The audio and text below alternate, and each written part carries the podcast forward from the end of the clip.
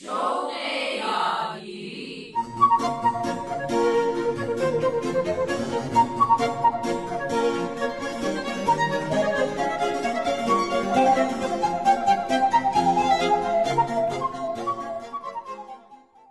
عزیزان و همراهان رادیو پیام دوست.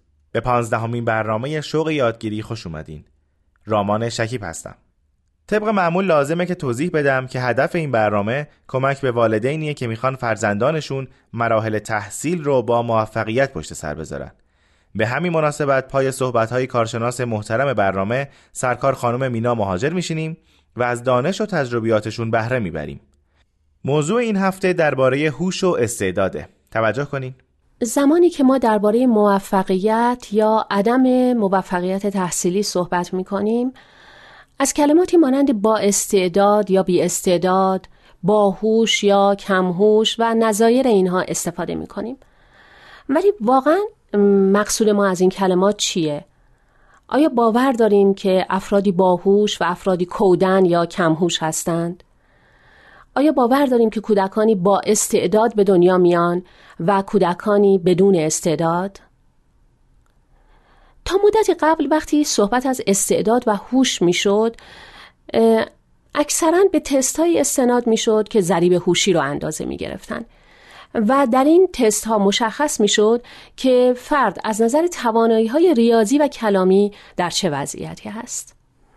به عبارت دیگر تست هایی که آیکیو را اندازه می‌گیرند با سوالاتی می‌تونن تا حدی مشخص کنند که توانایی های ریاضی و کلامی فرد چقدر هست و در این میان بسیاری از کودکان که در این تست ها نمره های پایینی می‌گیرند به عنوان افراد کمهوش یا بدون استعداد تعریف میشن و به تدریج کنار گذاشته میشن. در حقیقت با این دیدگاه هوش و استعداد به عنوان یک محصول یک دست دیده میشه که از ابتدا با انسان به دنیا میاد و بدون تغییر هم باقی میمونه.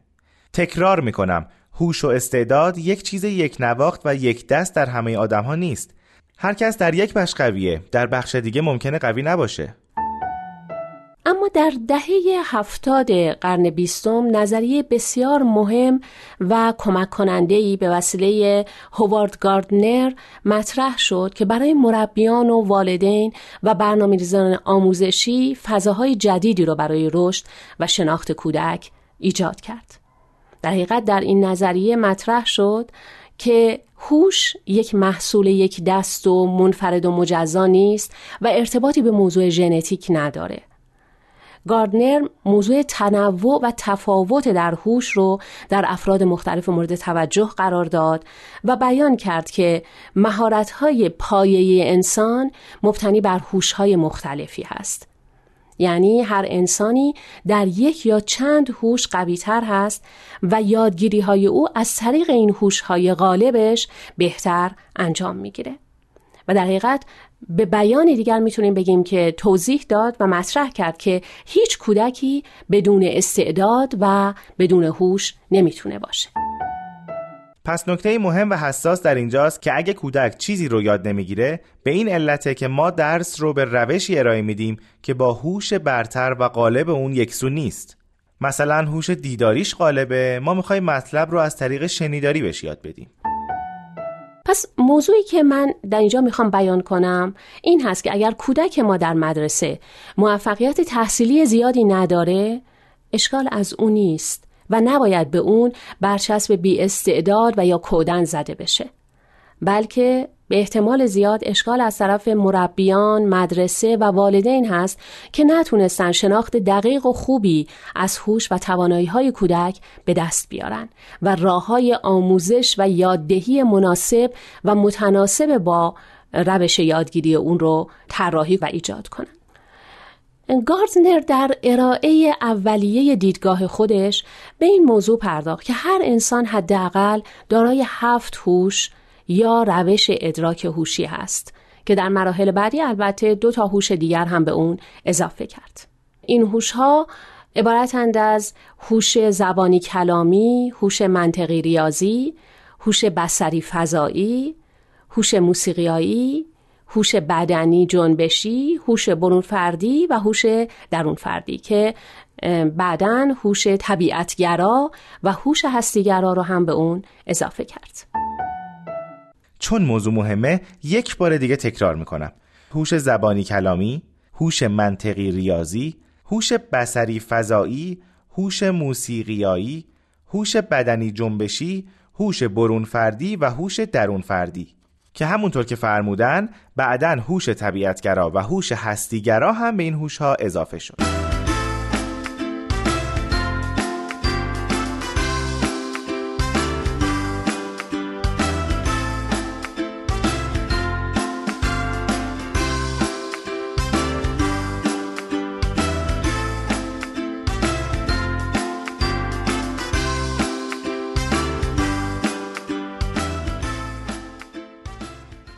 شاید الان برای ما این موضوع مهم باشه که فهم ما و آگاهی ما از این هوش ها چگونه می‌تونه به ما کمک کنه. به همین جد اگر موافق باشید کمی درباره هر هوش به تفکیک و با جزئیات بیشتری صحبت می‌کنم. امیدوارم که این بتونه به شما در شناخت بهتر کودکتون کمک کنه.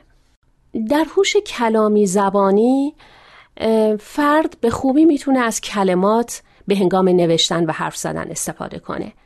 این افراد غالبا در نوشتن داستان به خاطر سپردن اطلاعات و خواندن مهارت دارند یعنی در حقیقت شما با نگاه به کودکتون و با دقت بیشتر به فرزند خودتون می‌تونید تشخیص بدید که آیا ویژگی های این هوش در او وجود داره یا نه. مثلا در بیاد آوردن اطلاعات نوشته یا گفته شده چقدر مهارت داره؟ از خواندن و نوشتن آیا لذت می‌بره؟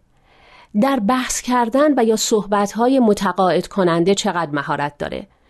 در توضیح دادن مسائل توانایی داره.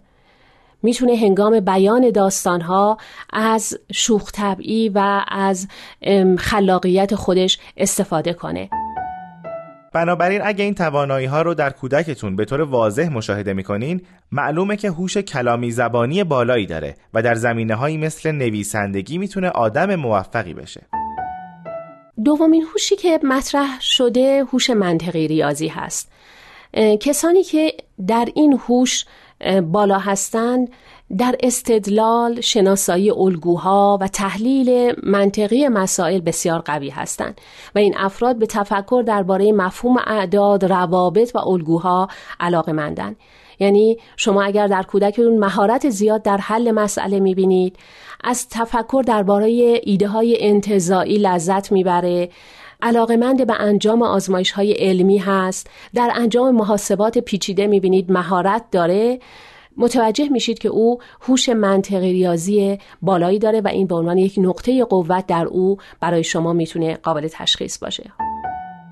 طبیعی که این افراد در رشته های مثل مهندسی، ریاضی، حسابداری و شبیه اینها می‌تونن موفق بشن.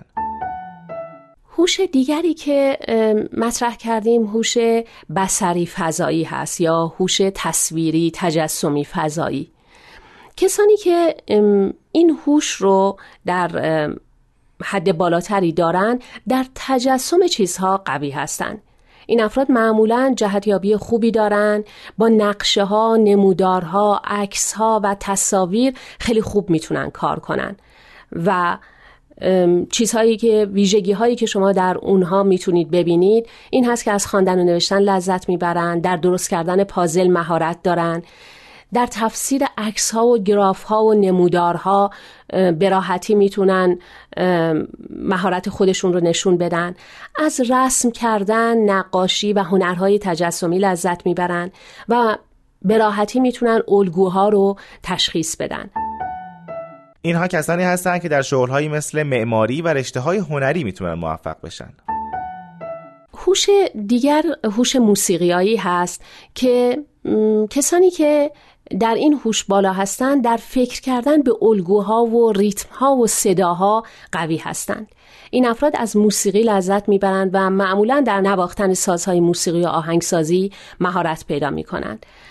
و به آسانی می‌تونن الگوها و نوتهای موسیقی رو تشخیص بدن آهنگها و ملودی ها رو به خاطر میسپارند و درک عمیقی از ریتم و نوت می‌تونن به دست بیارن. و کودکی که هوش موسیقی بالایی داره وقتی مربی و معلم از موسیقی برای یاد دادن مفاهیم استفاده می‌کنه برای اونها یادگیری بسیار راحتتر و سریعتر می‌تونه اتفاق بیفته. آینده این افراد فقط کار در موسیقی نیست بلکه مطالب رو از طریق موسیقی خیلی خوب یاد می‌گیرن. بنابراین استعدادهاشون به خوبی شکفته میشه. خب عزیزان همراه اینم از برنامه این دفعه. اگه مطالب این برنامه رو مفید می‌دونین به دوستان و بستگانی که فرزند دانش آموز دارن شنیدن برنامه شوق یادگیری رو توصیه کنین. به امید موفقیت روزافزون فرزندانمون در عرصه علم و فرهنگ و هنر.